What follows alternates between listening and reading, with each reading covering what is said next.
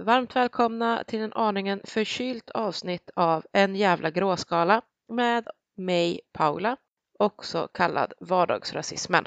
Idag kommer vi prata om narcissism.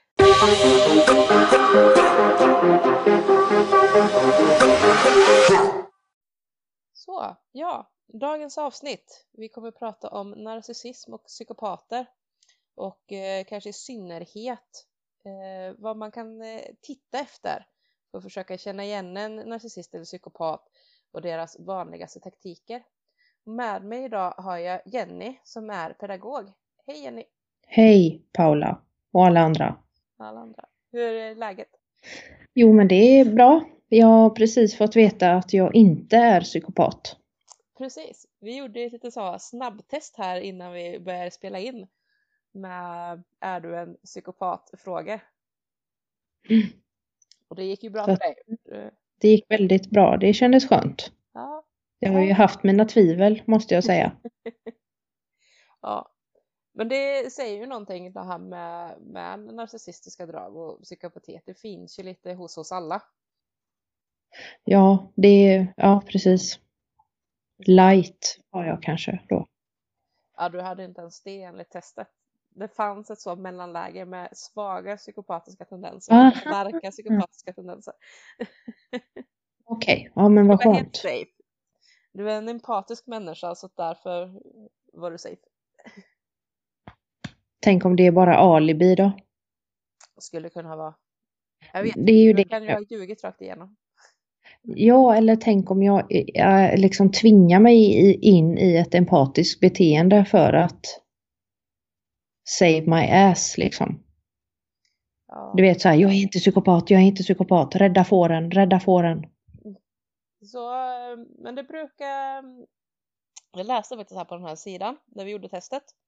Ja. Att eh, de säger att en eh, vanlig myt är att eh, psykopater skulle vara eh, mer frekventa bland sådana högt uppsatta chefer och liknande. Men mm. att det stämmer inte för att eh, ofta skulle man börja känna, eh, se igenom att det här empatiska och skärmiga sociala beteendena är eh, fasader. Att det är någonting som fejkas. Mm, mm. Så att det är mer eh, narcissister faktiskt. Ja, ja men jag förstår. Mm.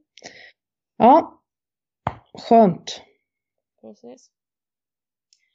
Men för att kicka off lite grann för eh, lyssnarna så kan det vara en bra grej om vi börjar lite med vad som egentligen definierar en psykopat versus en narcissist. Yes. Vill du beskriva eller ska jag? Eh, ska vi börja med narcissisten då? Eh, ska vi se här på en liten definition då. Eh, narcissisten har en grandios och orealistisk självbild. Sätter sig själv främst i alla lägen. Eh, strävar efter framgång, både materiellt och personligt. Eh, efter makt, personlig makt. Och kontroll är viktigast. Väldigt känslig för kritik.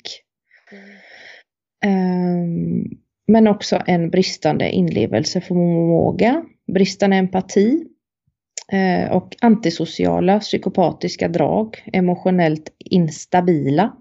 Mm. Det är många svåra ord här som vi får eh, ta oss an.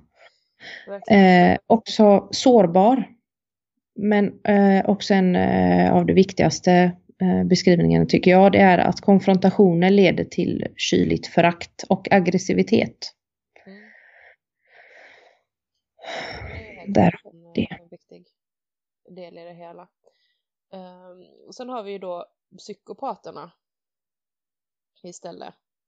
Uh, Precis. I, och då ska vi nu vara noga, så egentligen så är det här med psykopat eller sociopat. Det är ju sån vardagsspråk.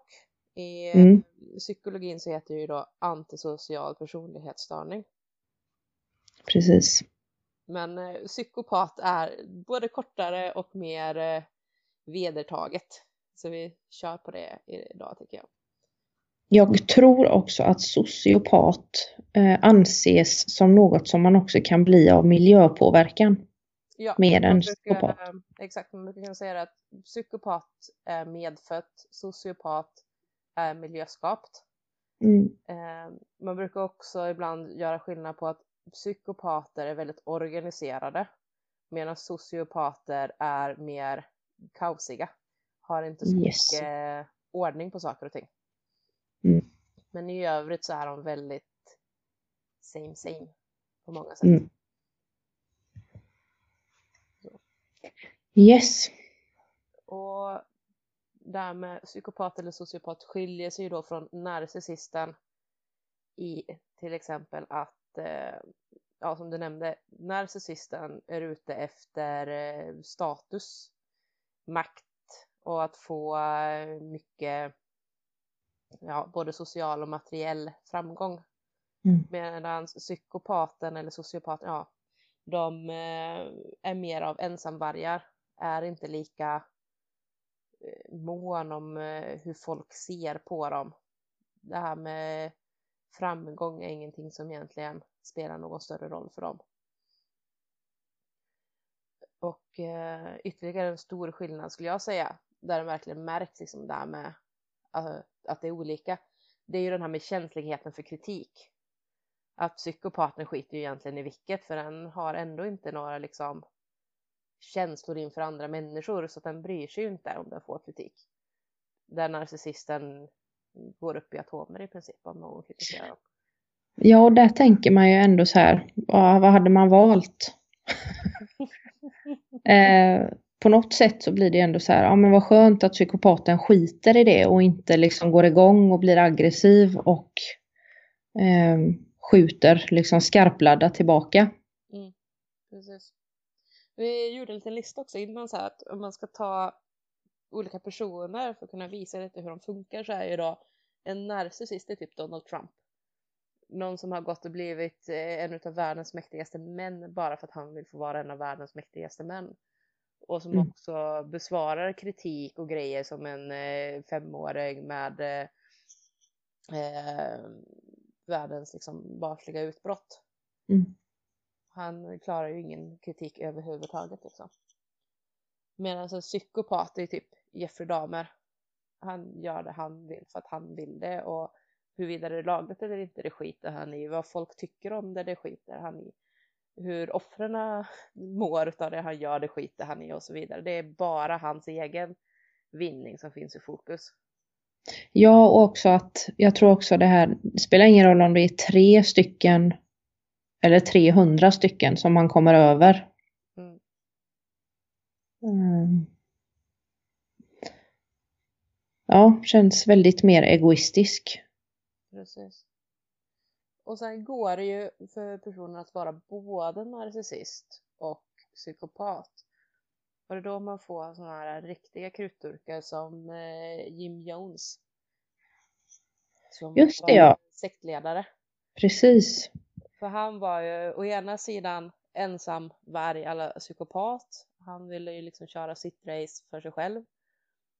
Noll eh, bryderier kring vad lagar och regler sa om mänskliga rättigheter och sådana här grejer. Utan det han ville, det var det som gällde. Mm. Eh, han såg till att ta livet av 900 personer. För att saker gick åt helvete och då tyckte han att ja men gick det åt helvete för han så skulle det gå åt helvete för alla. Så ingen mm. empati för andra människor. Men samtidigt den här narcissistiska viljan av att få stå i centrum, ha en massa följare, ha den makten över andra. Han framstod ju också som att han, han hade en agenda som handlade om eh, eh, att, att agera prosocialt till, till andra människor.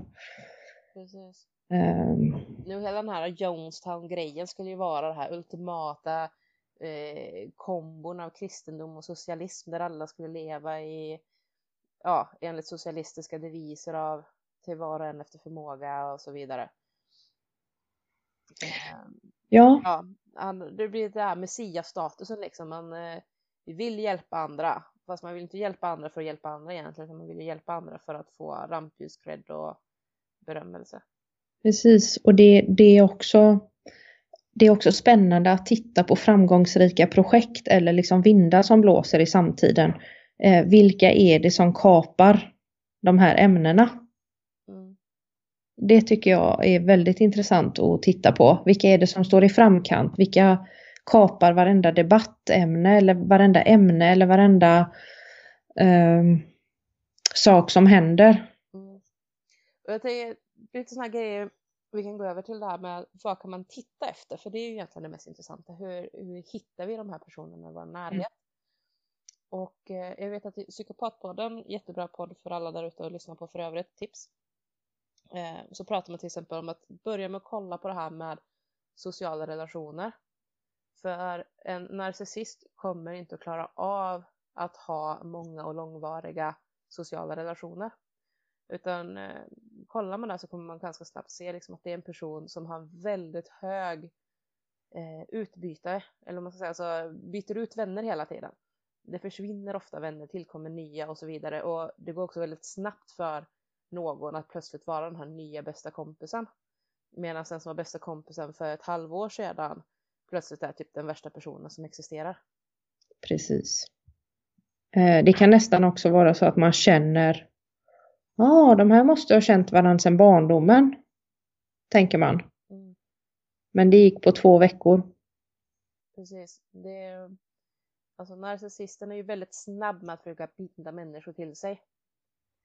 För att eh, kunna få den här plattformen att, att lyfta sig själva. De behöver ju andra människor hela tiden för att lyfta sig själva och det är därför de vill ha människor omkring sig också.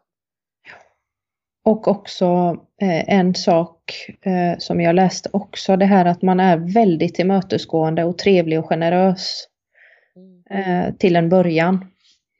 För att sen vända. Och den man har snärjt nästan känner, men va? Liksom. Mm, och det, den här generositeten kommer med ett pris. Alltså ja. den, det inleds med all den här generositeten för att sen ha en hållhake tillbaka. Att, ja, Motprestation. Exakt. Eh, hur kan du inte ställa upp för mig nu? Jag som eh, gav dig det och det eller gjorde det här och det här för dig tidigare. Precis. Eh, men som en psykopat så kommer det ju vara också lite det här skärmiga, glättiga eh, till en början. Men man kommer ganska snart kunna märka också när man skrapar lite på ytan att det, det finns liksom ingenting därunder. Att allting är hela tiden väldigt, väldigt ytligt med, med psykopaten. Det finns aldrig några djupa känslor, djupa reaktioner eller tankegångar liksom. Nej. Men också en stor skillnad kan väl också vara det här med eh, risktagandet va? Mm. Mm. Eh, också, att psykopaten är mycket mer risktagande. Men det handlar ju också eh, om det du sa, att psykopaten inte bryr sig särskilt mycket. Mm. Eh, men kanske också det här att man det, man gör det nog kanske inte medvetet, men att som du sa också att man söker risker för att eh, känna någonting. Mm. Precis, man försöker hitta någon form av kick i sitt känsloliv när det inte finns någonting där naturligt eller vad man ska säga. Mm. Mm. Det hade varit kul också att se på, eh, jag tänker liksom olycksfall. Eh, hur det ser ut eh, hos psykopater, liksom, eh, om de förolyckas mm. mer än andra människor. Mm. Jag vet med eh, Lasermannen, Jonas Onius, mm. han, har ju, han är ju psykopat. Mm. Eh, om jag ska tro min mamma som har eh, jobbat, eh, ja hon, hon, har jobbat på fängelse där han satt inne. Så. Mm. Ja, och han var ju just det, risktagandet. Så att eh, en av de bidragande orsakerna till att de tog fast honom det var ju för att han utförde bankrån Um, och så tog han pengarna och drog till Tyskland och spelade bort allting på kasinon. Mm. Bara, bara för kicken liksom. Precis. Det, det är sådana jättetydliga liksom, exempel på just det här sökandet efter risker. Och han var ju också jätteenstöring. Han sket ju, alltså det, läser man boken Lasermannen så får man ju kanske lite intryck av att han ändå brydde sig någonstans om vad folk tyckte i och med att han eh, blekte håret så att det vart en konstig röd färg för att han hade blivit kallad för svartskalle som barn och sådär. Ja, ja. Ehm, så att ja, han eh, skulle mycket väl kunna vara den som är båda delarna men han är definitivt psykopat. Så att han har som sagt det där tydliga risktagande beteendet. Just det ja. Jo, så var det väl också det här ja att um, de som oftast söker vård. Det är också spännande. Men, eh, det är oftast narcissisterna på grund av att de eh, det slutar med att de är så ensamma så att de blir deprimerade. Eh, men jag tror inte att någon av de här grupperna hamnar i vården särskilt lätt. Det är ju ett sånt karaktärsdrag också för, för båda grupperna, liksom att den här självinsikten finns inte. Och det är också en sån grej som jag läst om att ett väldigt bra sätt att faktiskt kunna ta reda på om någon är narcissist, det är att fråga personen om den är narcissist. Precis. Eh, för, för vi som inte är narcissister kommer ta jätteilla upp av att bli kallade för narcissist. För att det är förknippat med någonting dåligt. Men för en narcissist så är det förknippat med någonting bra. Så att de kommer säga det rakt ut, typ att jag är narcissist och sen kokettera med det. Just och sitta där sen och skriva eller säga saker, ja men jag som är narcissist, Alltså försöka linda in i en form av skämt men ändå liksom kokettera lite med det. För att de förknippar det med saker som att eh, att vara gåpåig, att veta vad man vill och se till att få det och sådana saker. Så de tycker att det är någonting bra och vill gärna reblanda det lite grann till att ja, de är doers som får saker att ske och tar mm. ingen skit och därför blir folk irriterade och kallar dem för narcissister. Så då kan de mycket gärna kalla sig för narcissister, det är klart att de är det. Precis. Det så. Och det är egentligen en ganska rolig grej, liksom att det kan vara så enkelt som att bara fråga och se vad reaktionen blir. Ja, och också det här eh, som du säger, liksom att man Nej, men det, här, det är lite det här förekommandet också då att sitta och kokettera och eh, helst eh, helst också prata för andra att eh, ja, hon eller han måste ju vara det eller det för hon eller han beter sig så eller så. Så då är väl jag en narcissist i så fall. Mm, precis, just det. Så då är det ju liksom, för då blir det ju också som att andra pratar illa om mig. Ehm, jag har pratat om det förr och skrivit om det också, det här med gaslighting. Och det är ju någonting som narcissister och även till viss del psykopater är jättebra på. Men framförallt narcissister. Att liksom lyckas vända i princip all kritik och liknande till att den som kritiserar egentligen är den som är narcissist. Mm. Ehm, och det kan ju vara om man inte kan de här grejerna, så som utomstående blir det ju jätteförvirrande för att den ena påstår typ att ja men här är en som är narcissist och hon är jättedum och hon, eller han är jättedum och de gör de här och de här grejerna. Mm. Eh, och så sitter den personen i sin tur och bara nej men de eller den kritiserar mig bara för att det är den som egentligen är mm. narcissisten, det är den som eh, gaslightar och så vidare. Att det kan bli väldigt svårt att avgöra vem av dem är det som egentligen är den som har problemet.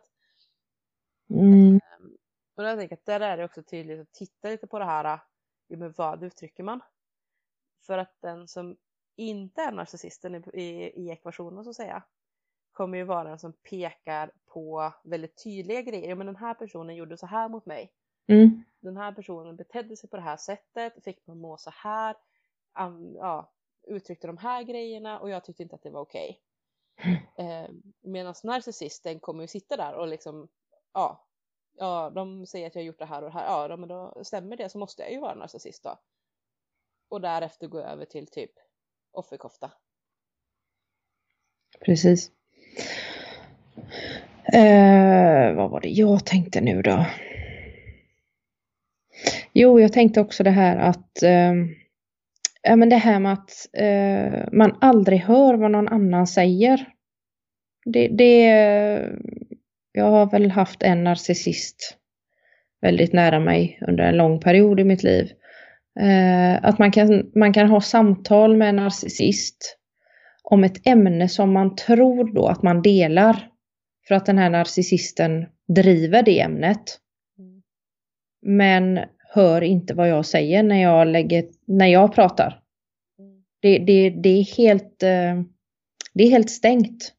Det här att jag vet det här redan, jag vet redan det här som du säger till mig nu. Det här kunde jag för länge sedan. Eh, jag stänger av här nu och så väntar jag tills du är klar och så fortsätter jag sen att prata. Mm. Att liksom det är bara narcissistens ord som är värda någonting. Mm. Ja, och narcissisten är också expert på cirkelresonemang. Det där när de väl får kritik, man har ledsnat eller man liksom försöker outa någonting att den här personen har nu gjort det här mot mig. Mm. Eh, och så försöker man ta det med personen liksom direkt. Mm. men du gjorde den här grejen mot mig och jag var jätteledsen. Mm. Eh, och sen kommer man inte komma längre än så. För att den personen kommer att vända tillbaka. Bara, ja, ja, men du gjorde ju den här saken. Och så försöker ja. man att resonera så som man skulle vilja resonera med en icke-narcissistisk person. Någon som faktiskt har en empatisk utvecklad förmåga och så vidare.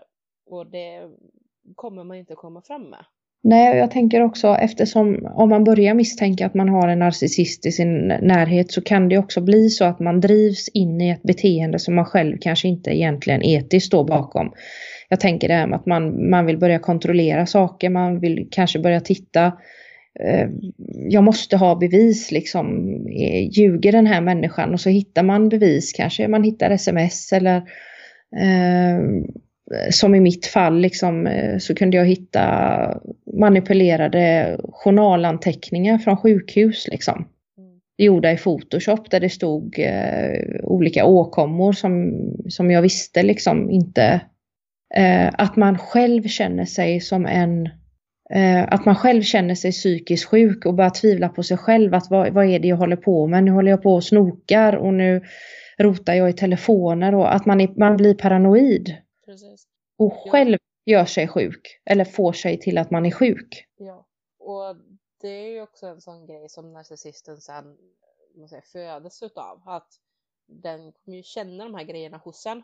Så när man väl försöker konfrontera så kommer ju narcissisten också att börja vända det till liksom att hur, hur kan du ha gjort så här mot mig? Varför litar du på mig? Varför har du snokat? Eller varför ifrågasätter du det här?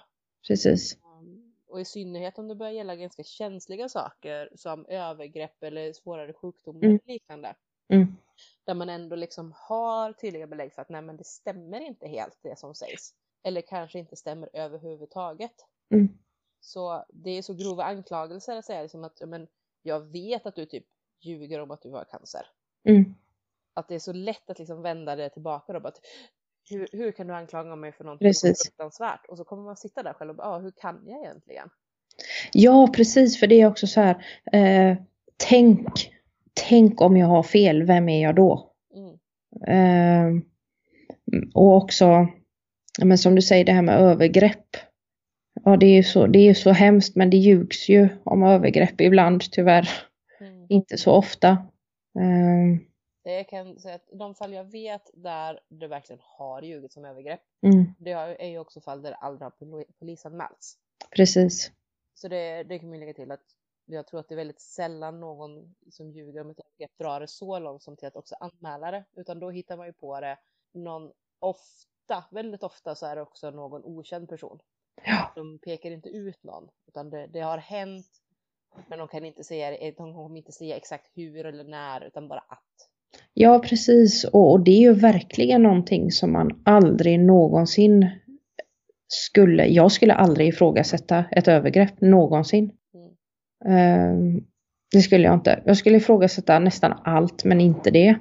Uh, men ofta så är det ju inte bara en sak som man, som man ljuger om liksom. Nej, så är det Och ofta så brukar det ju komma fram på annat då när det blir de här grejerna att eh, ja, jag vet som i det fallet som jag vet om till exempel, det var en som ljög om det, så, så var det ju någon annan som konfronterade personen med, för att hon hade först sagt att det hade hänt under en specifik fest. Ja. Och sen var det någon annan som hade varit på festen som bara, men hur kan det ha hänt på den festen när du inte var på den festen? Ja. Och liksom bara, nej men oj, nej men jag kanske blandade ihop, det var nog festen helgen innan typ. Alltså börja försöka så här ja. bara hitta på en fest som aldrig hade existerat i princip för att få ihop berättelsen. Uh, och där när det väl, väl det liksom så första stora föll så var det ju mer och mer detaljer som föll utav de få detaljer som ändå fanns liksom. Uh, mm. Det är lite som, eh, det är lite som barn liksom, som kör på det här. Nej men det var Pelle som slog mig. Pelle slog mig, men Pelle är ju sjuk idag. Han är ledig. Mm, eh. ja, just det. Uh, ja, men så här, och så slänger in sig liksom i. Men som sagt, oftast är, då är det också så att det ljugs om så mycket annat. Så att uh, när det väl liksom börjar uppdagas kring lögnerna då kanske inte är det just att ja, men personen ljög om ett övergrepp som man ändå liksom så här riktar in sig på utan då finns det ofta saker med ännu bättre belägg att det här är faktiskt rena lögner. Mm. Som man brukar sikta in på. Ja. Och sen är man ju också expert på att hålla eh, har man tio kompisar så håller man dem ifrån varann. Mm. Det tycker jag är väldigt spännande. Man träffar dem aldrig samtidigt. Mm. Eh, vännerna. Eh, att man separerar dem ifrån, alltså man separerar alla chanser och alla möjligheter till att det ska kunna, att en samsyn ska komma fram. Mm. Nej precis, man ser till att eh, om de nu träffas någon gång gemensamt så är man alltid själv med. Precis. Och därefter vill man gärna se att de på olika sätt geografiskt och på andra sätt är så pass separerade att de kommer inte kunna träffas. Och prata öga mot öga om saker och ting och sådär. Eh, men också så här att en en narcissist kommer vara väldigt, väldigt snabb med att antingen vilja träffas eller prata i telefon om det uppstår diskussion om någonting. Just det, och då är det bara telefonsamtal eh, eller då är det bara tid för telefon när man själv har tid. Mm. Det är också väldigt spännande. Eh, ring mig, eller jag ringer dig om fem minuter och så ringer de om fem minuter och så kanske man inte hann att svara så ringer man tillbaka om en kvart men då är det aldrig någon som svarar. Precis, Nej, det, det är bara på deras villkor. Men de ja. vet ju också att i text är det mycket lättare att analysera, gå tillbaka, se vad skrevs egentligen, vad sa personen? Att faktiskt ha svart på vitt, men det här är vad personen uttryckte. Ja. Eh, vilket gör att de vill få så mycket som möjligt i ord. Ja. För då och skrivs det så hinner man också läsa, reflektera, tänka igenom innan man ger ett svar. Men sker det i telefon eller öga mot öga så kan de mata med argument, med angrepp, anklagelser eller vad som nu funkar för stunden. Så man inte hinner tänka efter och känna vad är det som egentligen händer. Utan man måste bara försöka hinna hänga med i svensarna mm. hos personen, vad den säger, gör och tänker. Det är ett jättebra tips faktiskt som jag fick också en gång. Att misstänker man att man liksom eh, har en dialog med en narcissist så ta det i text. Alltså dokumentera alltid eh, vad som sägs liksom. Precis. Prata jag, i telefon. Jag vet, jag hade ju det med mitt ex, eh, ett av mina ex, att eh, så fort det blev liksom att vi kom ihop och någonting, och det gjorde vi ofta mot slutet, mm. Så, så jag var liksom såhär, nej, jag vill verkligen inte prata längre. Och vi typ låste in på toaletten eller liknande och han kunde stå utanför och bara skrika och banka på dörren och liksom bara, vi måste prata ut om det här. Jag bara, mm. nej, jag skriver ett meddelande istället så får du svara på mm. det. Mm. Eh, men det, det triggar honom något enormt att inte ha den här kontrollen av att tvinga fram en verbal konf eh, konfrontation hela tiden. Att det tvingar till att försöka börja ta saker i text där det inte gick att liksom så slingra sig att han inte hade sagt det jag, det jag påstod att han hade sagt. Nej, precis. Liksom visa bara skärmdump direkt. Där skrev du exakt det jag skrev. Jag tror också att det handlar mycket om att narcissisten använder ju sig säkert inte bara av verbal, eh, verbal eh, kommunikation utan det är mimik och det är spänna ögonen i folk och kroppsspråk eh, som förstärker liksom det, det de säger. Det blir liksom ett så himla komplext maktspråk. Ja, och det är så svårt att sätta ord på också. Och peka ut sen liksom att ja, men du, du gjorde ju så här. Ja. Nej. Det, det, är så lätt att förneka eller liksom säga att men det är du som läste in någonting i mitt ögonrörelse eller mitt kroppsspråk. Det kan ju inte jag ta ansvar för. Och så slår man liksom tillbaka allting på den andra. Att det, du vill ju bara att det ska vara så här eller du vill ju sätta åt mig. Ja, och då, och då står man ju liksom där med den här skulden och skammen och känner sig som en så här, är jag en paranoid eh, privatdetektiv? Mm. Så minns jag att jag kände mig, vad håller jag på med? jag, jag, jag har blivit någon slags detektiv i mitt egna privatliv. Eh, och också det drev mig så långt jag, faktiskt att jag liksom började så här. Jag gick in på spyshop.se. Mm. För jag skulle liksom köpa gadgets som dokumenterade det här som jag inte kunde liksom, jag kunde ju inte verbalisera det som hände. Så det så här, ska jag, jag kanske ska köpa en sån här liten James Bond-knappen då och sätta på tröjan. Mm. Och det skrämde skiten ur mig för då blev det så här, nej, det är jag som är sjuk i huvudet. Mm. Tänk om det är jag som är sjuk i huvudet. Precis. Och det kanske inte är så viktigt också det här att prata med andra. Ja. Att få den här, få verbalisera, det här är hur jag upplever saker och ting, det här är vad som händer. Är jag helt knäpp eller vad är det som händer liksom? Mm. För oftast någon som är helt utomstående kommer ju reagera på saker som man kanske själv har börjat normaliserat. Mm. Att liksom, nej men herregud, så där ska det ju inte funka, eller så där ska det ju inte se ut. Mm. Ehm, jag lyssnade igen där, psykopatpodden, det var ett exempel just om arbetslivet.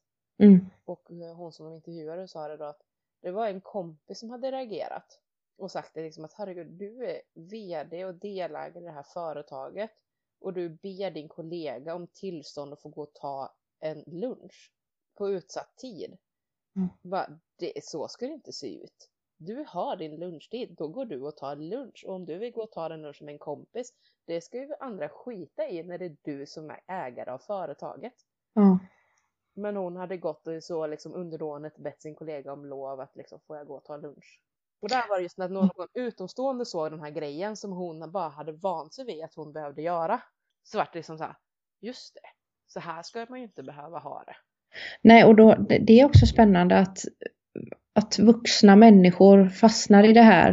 Det mm. säger också någonting om hur misslyckat det har varit, alltså de här, de här vuxna människorna har ju varit barn någon gång. Det tänker jag ju på mycket som är pedagog. Mm. Eh, I möten med barn som jag eh, träffar. Eh, att rusta dem för sådana här saker. Mm. Redan, alltså det, är, alltså det är fantastiskt att kunna fånga upp sådana här saker när de leker. Mm. Nu, nu som barn liksom att äga sina känslor. Inte äga andra människor, men det var, så här kände jag och jag har rätt att säga det. Eh, och jag har rätt att säga det utan att eh, redigera det. Helt autentiskt, liksom, ordagrant. Så här kände, kändes det. Eh, och prata om det. För det är, det, alltså vi blir ju verkligen fostrade att inte ställa till det. Nej, och så. Just det här med konflikter också. Att vi är så himla rädda för konflikter. Uh, att uh, det kan jag känna ofta på jobbet att uh, vi, vi strävar efter en konfliktfri vardag. Mm. Men en konfliktfull vardag är jättelärorik mm. för barnen. Precis, men det, det, det är också där att som jag tänker som mitt eget föräldraskap och sådär och även för den anledningen jag pluggade till pedagog. Att det är ju inte konflikterna i sig som är problemet. Det är ju vad man gör av dem. Och där vet alltså jag var på en skola till exempel där de var just konflikträdda i den mm. klassen som jag var i. Eh, så att där räddade man inte ut konflikter utan de körde stenhårt den läraren då på att det som hände på rasten stannar på, last, på rasten. Mm. Så blev det konflikter då ute på rasten. Då fick de inte prata om det när de kom in i klassrummet sen. Utan alla konflikter bara avbröts i och med att man gick in i klassrummet. Och sen var det liksom stopp där. Men det gjorde ju bara att de låg och liksom pyrde under ytan eftersom det aldrig blev ordentligt utrett. Åh, oh, vad hemskt. Och sen brakade det ju loss nästa rast istället och så bara eskalerade det hela tiden liksom. Fy. Ja, inte alls någon, eh, någon smidigt sätt. Och det upplever jag lite grann att vi på ett sätt har börjat få problem med inom feminismen. Den här konflikträdslan, liksom att man vill trycka allting under ytan i systerskapets namn, liksom att nej men vi ska inte ta några konflikter öppet. Vi ska mm. inte diskutera någonting utåt för att ja, patrikatet vinner på att det verkar som att kvinnor bara tjafsar med varandra eller eh, jada jada sådär. Och jag mm. bara, men skit i vad patriarkatet säger då. Låt oss tjafsa. För vi har så mycket att lära av att kunna börja försöka träna oss på att ha konstruktiva bråk. Precis, och ja, som, precis som du säger, då får väl patriarkatet säga så då vi har ju liksom det svart på vitt. All forskning eh, talar om det och det tycker jag är väldigt spännande också. Eh, flickor får höra från att de är små Eh, när de är helt fantastiska på att öva sig på konflikter. De är förtroliga med varandra vilket gör dem mer, mycket mer sårbara. Så när de väl har konflikter så blir det ganska stora magnituder liksom. Men sån social träning istället för att uppmuntra flickor till det här som vi kallar drama. Mm. Det här är konflikthantering. Det är inte drama. Det här är det sundaste som finns och det är också en stor um, en stor liksom del i detta som gör att alltså, suicidstatistiken, titta på den bara. Mm. Eh, vilka det är som, som tar sitt liv. Eh, och också det här med att pojkar pratar inte om eh, någonting annat än prestationer och resultat. Mm. De är inte förtroliga med varandra heller. De har inga eh, de har inga draman. Titta på dem, de har inga draman. De spelar fotboll där borta och är så glada. Men titta på Men, läktaren istället ja. där folk puckar ja. på varandra för att de råkar gilla olika lag. Ja, men sen också att när de får ett förhållande och tjejen gör slut första gången mm. så klarar de inte av att herberera det här. De går under känslomässigt. Mm. Det, det, är ju inte klokt. Nej, och det, jag tänker på det också ofta så när folk säger just det här, ja men det är så mycket drama kring tjejer. Tjejer skulle ju så här, eh, såg jag någon tjejgrupp, det var en fråga som ställdes där att ja, hur, hur skulle det kunna se ut i ett land med bara kvinnor?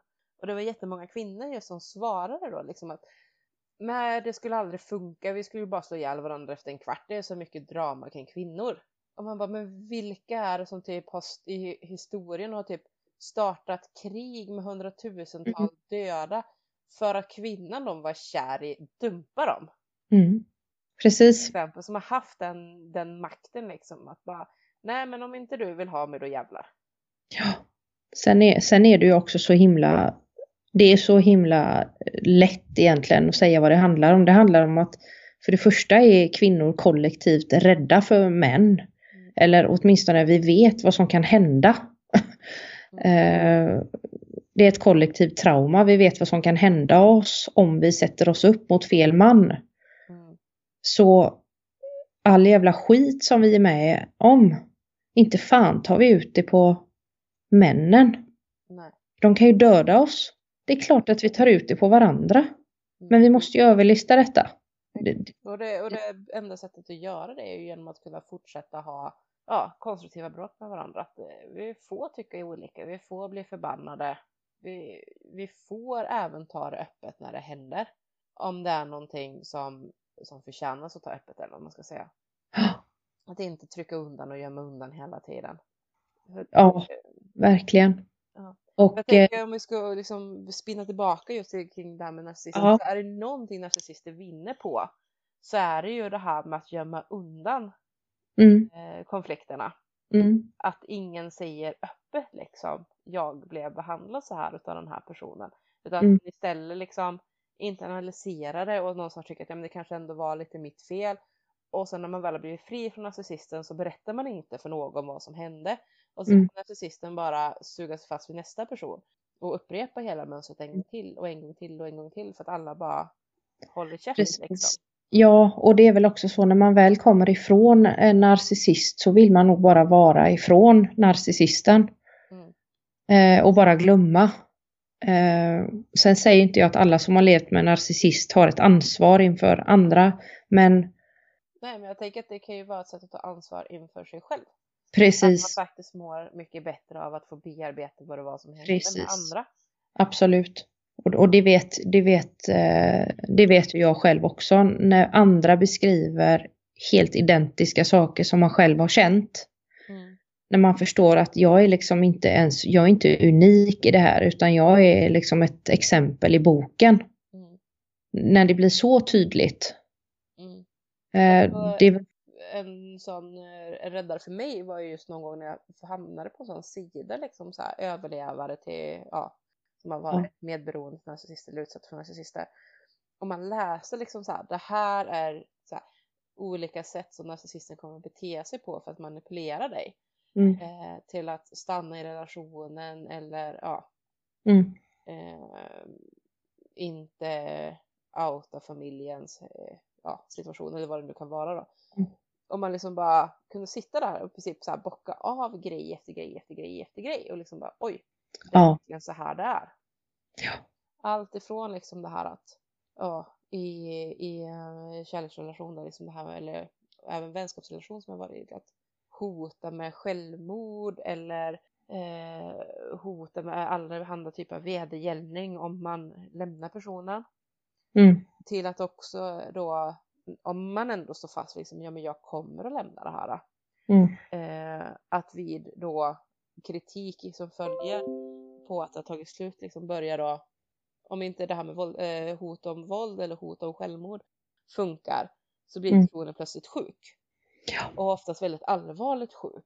Så att mm. det verkligen blir så här att nej men nu kan inte du eh, säga någonting ont om hur vår relation har varit längre. Du kan inte kritisera någonting längre. Du kan inte prata öppet med någon längre om att vi hade det dåligt för att jag är jättesjuk. Så att om du mm. säger någonting nu så är du jättetaskig som slår på någon som ligger. Ja. Så man liksom skammas till att om de märker av det här att det här är inte någon som tänker ta den här skiten och hålla tyst. Så blir det, så kommer det här liksom jag är jättesjuk eller någon väldigt närstående är mm. jättesjuk. Mm. För att då lägga locket på liksom att Ja precis, man tar väl till uh, alla medel liksom. Mm. Uh, kan till och med tänka att man kan använda, om man nu har sina barn, kan man använda dem också. Mm. Det är liksom, man kan använda vem som helst. Uh, för det är också väldigt tydligt att man profiterar så på, på umgängen som man har med andra människor man drar ofta in andra människor i, i sin egen liksom, uh, ja, nu, nu, är, nu är min mamma jättesjuk eller uh, min morfar ramlade igår i trappan och ja.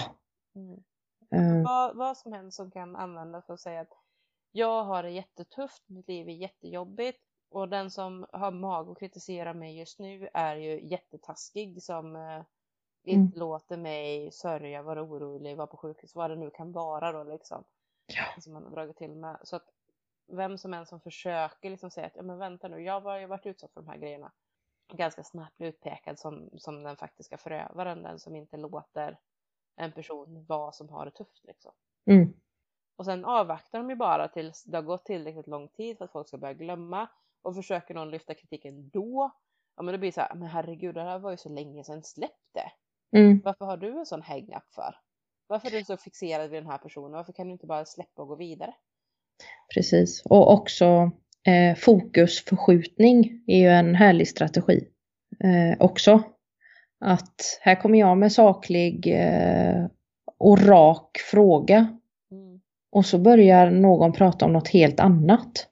Jag fick inte ens, alltså att man inte, man besvarar absolut ingen fråga. Utan vi byter fokus bara. Mm. Helt och hållet. Mm. Och där är ju whataboutismen jättevanlig också. Ja. Liksom att, men du, varför vart det så här för nu? Bara, ha, ha, varför undrar du det? Ska du fråga det till den och den också? Varför tänker mm. du så? Um, ja, men all, alla medel verkligen för att skjuta bort och attackera tillbaka. Och i slutändan så kan ju både narcissister och psykopater bli, bli farliga eh, framförallt narcissisten då liksom är att slå, alltså verkligen känner den sig tillräckligt pressad av kritiken och att det liksom inte lägger sig. Det här mm. folk är, liksom står fast vid att nej men du ska ta ansvar för sakerna du har gjort. Så kanske liksom den börjar bli farlig med att då börja ta till medel istället då för att på riktigt liksom tysta mm. människor på olika sätt. Och de som ja, är man dessutom beredd liksom att manipulera och ljuga hur mycket som helst mm. så är man ju, jag vet inte jättemånga som hade vågat stå fast och fortfarande konfrontera faktiskt. Mm. Det är därför också då omvärlden är så himla viktig. Tänker jag. Alltså jag tänker ju, har man en narcissist i sin närhet och narcissisten har en partner mm. så, så måste man nog vara medveten om att den här partnern som man då tänker kanske har en chans till att narcissisten ska få vård. Mm. Jag tror inte att partnern är nyckeln till vården faktiskt. Nej, för partnern är nog väl medveten om att vänder den sig emot sin partner, eller ja, mot narcissisten, ja. Så, så kommer ju det att komma med ett väldigt, väldigt högt pris. Absolut, eller så är man helt enkelt så medberoende att man inte liksom ens, man är ju så gaslightad så man inte ser det. Nej. själv kanske. Uh, för narcissister är väl också bra på, på att hitta partners. Jo, absolut. De, uh, de ser ju de här eventuella svagheterna som de kan utnyttja på olika sätt för att binda folk till sig. Ja, och, och där tänker jag också liksom att det är så viktigt att andra runt omkring. Det handlar ju inte då om att alliera sig och försöka störta någon. Nej. Det, det är inte det det handlar om utan det handlar ju, det är omsorg det handlar om. Mm. Uh, faktiskt. Precis. Ja men det är ju precis som att få, alltså försöka få någon att ta och ta ansvar för sig själv och ta ansvar för sitt beteende. Och fine, en, en narcissist och även en psykopat har ju extremt dålig självinsikt. Det, det följer ju liksom med bilden så att det, det kommer ju vara ett enormt motstånd emot att eh, ta till Ja, det, är, det är precis som att den, eh, det finns ju ingen liksom pedofil som skulle eh, som skulle stå för det och söka vård. Nej. För att det är så otroligt skam, alltså det är så tabu, det är det värsta som finns. Mm. Alltså bara också beskrivningen på narcissist, vem, vem fan vill vara det liksom? Det är väl ingen som erkänner det. Ja, uh, narcissisten då som tycker att det är positivt att vara gåig och eh, inte ge sig och så vidare. Ja. Koketterandet tänker du på. Uh, ja, nej men uh, Precis, nej men det är ju ingen som kommer egentligen vilja liksom förknippas med att man är empatilös och bara liksom vill, vill tänka på sig själv. Som ändå är liksom lite utav huvuddragen i det. Nej, eh, och där är det också så här. Där tror jag att man som medmänniska bara måste vara modig. Mm. Och eh, som sagt, alltså, alltså vara lite påläst och hämta mod därifrån och våga göra motstånd liksom. Och just när det gäller narcissister så är det ju, jag tänker också att det kan vara bra grej att ha med sig att narcissism är en sån sak som är till stor del skap, alltså miljöskapat eh, och väldigt ofta går i arv, alltså att någon som har blivit utsatt eh, mm. av föräldrar som har varit narcissistiska eller båda eh, och därmed liksom fått ett inlärt beteende att det är så här man ska bete sig eh, löper ju större risk att själv vara narcissist. Mm. Men det innebär ju också att får man faktiskt en person till vård till sist så finns det goda möjligheter för bättring. Mm. Faktiskt på just narcissister. Psykopater där det är mer medfött. Mm. Det är en annan femma. Där, där, det kommer aldrig gå att få dem att egentligen riktigt känna med andra människor. Det enda vård kan göra där det är att lära dem att bete sig som förväntat. Mm, just att liksom så här, känna att det är det rätta att göra. Men de kommer ju förstå varför det förväntas av dem och göra det för att de vill passa in. Så. Det är jätteintressant att, att det finns en sån förmåga. Mm. Tyder ju på en otrolig komplexitet liksom. Att, eh, att gå ett helt liv då och göra vad som förväntas men att knuten näve i handen hela livet eller mm. knuten näve i byxan hela livet. Precis. Ja, det, alltså det är svindlande tanke liksom att ja, men jag tänker eh, med, med mitt barn, till, alltså mina barn, om de slår sig och blir ledsna ja. så är ju min första instinkt liksom att jag vill trösta dem för att det mm. genuint gör ont i mig att de är ledsna. Ja. Eh, men för en psykopat, om de får barn så går de och tröstar barnet. Inte för att de känner att åh vad jobbigt det är att mitt barn är ledset utan att ja just det, barnet är ledset. Ja det förväntas av mig att jag ska trösta barnet nu. Ja, det, det är också väldigt spännande. Eh, för att jag hittade ju också, nu har jag inget tolkningsföreträde för jag har inte levt med någon sådan här förälder, men det är väldigt spännande att prata om eh, barn som har levt eller lever med sådana här föräldrar. Mm. Eh, det hade varit väldigt spännande också. Jag tänker så här, för barn, jag som också då jobbar på förskola, som ibland när man säger någonting och man ser att jag träffade rätt här, mm. här kände barnet igen sig. Mm.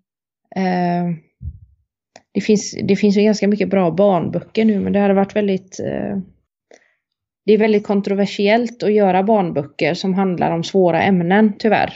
Ja, det, det. Eh, det kommer ju mer och mer. Mm. Men det är nog eh, många barn som hade känt igen sina föräldrar i en sån här beskrivning. Men tänk då barn som har ännu mindre liksom, förmåga att Ja. Um... ja. ja. men vi ska ta avrunda ändå nu. Ja. Uh, är det något sista man känner så att det här borde vara sista bra grej att skicka med folk?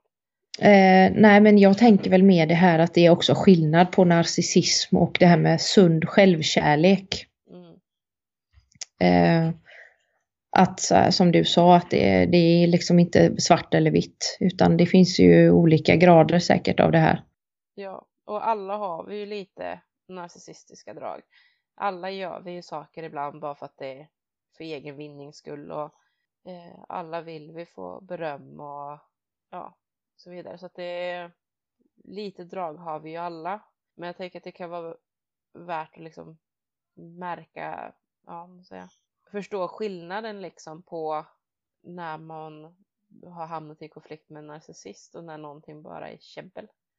Ja, precis. Och eh, också att det finns ju väldigt mycket information. Ja, det gör det. Som sagt, det är ju för, för typ så fjärde gången i den här podden nu. Lyssna på Psykopatpodden. Ja. Jag pratar jättemycket om sånt här. Ja. Eh, sen eh, vet jag att de, eh, vad heter det? det? Det finns en del på eh, Psych Central. Det är så. Mm. Mm. Gud mycket om sådana här grejer. Så det, det, ja, det finns mycket information där ute om de här sakerna. Mm. Eh, men eh, jättekort sammanfattat så kan man ju säga att narcissisten skiljer sig från andra människor i det här att den starkaste drivkraften de har är ju att få cred. Mm. Att få stå i rampljuset, bli sedda och få berömmelse mm. på ett eller annat sätt. Och en narcissist kommer aldrig att vilja ha försoning i ett bråk. Den kommer vilja vinna. Där ja. en vanlig människa kan liksom börja försöka kompromissa, hitta någon form av gemensam grund att av, avrunda bråket på och så vidare så kommer narcissisten inte ge sig med annat än att den hade rätt, du hade fel. Den vet bäst, du vet ingenting. Och om inte annat också slå tillbaka på något sätt som eh, är tio gånger större än det som först avhandlades. Exakt, alternativt vända allting till ja men du då? Ja. Du, du säger det här om mig men som, som att du är så bra då? Mm. Och så slutar det med att man får stå och bara försöka försvara sig själv. Just det ja. Och eh, sist men inte minst att narcissist också tar till i princip vilka metoder som helst för att utmana sig själv som ett offer mm. för att slippa bli kritiserad. Narcissisten bryr sig helt enkelt mycket mer än psykopaten. Mm. Exakt. Eh, kritik på en psykopat rinner av som vatten på en gås. Medan narcissisten mm. kommer att vända ut och in på sig i princip för att undkomma kritiken. Och narcissisten är väl den som av de här två, eh, om någon får vård så är det narcissisten för att den end up alone och blir deprimerad. Ja, för den narcissisten kommer bränna sina broar. Du tappar mm. rösten också. eh, kommer bränna sina broar och bryr sig om det i slutändan mm. eftersom den vill mm. ha den här bekräftelsen från andra hela tiden. Ja. Medan psykopaten bryr sig ju inte om att få bekräftelse från andra. Så att om den eventuellt bränner broar hos andra människor så spelar det ingen roll för psykopaten. Vilket gör att den lider inte av att få ensamhet. Eller mm. ensamhet. Nej. Ja. Så tror jag att vi kan, kan sammanfatta det. Eh, ja, sista grej är väl att eh, eh, narcissisten eh, och till viss del psykopater, de har ju aldrig fel. Det är ju en genomgående grej också vid kritiken, att de har aldrig fel. Och om de ändå någon gång har gjort fel så var det för att någon annan förtjänade det, så att egentligen var det inte fel. Du har råkat stänga av din mikrofon. Så. eh, ja, eller också att man eh, helt plötsligt så blir man eh, lite komiker i alltihop. Mm. Om man hade fel. Att man helt plötsligt bara skojar och, och, så blir man sarkastisk och ironiserar och, mm. och, och, ingen förstår vad hände nu? Skojar vi med varandra nu? Mm. avväpnare. Ja. Men i, det flesta, i slutändan så landar det liksom i att personen hade inte fel och om personen hade fel så var det inte så allvarligt och var det allvarligt så var det ändå för att den andra förtjänade det så egentligen var det inte fel. Mm. Kort och gott. Så du, man kommer aldrig få en genuin ursäkt av en narcissist eller psykopat. Aldrig.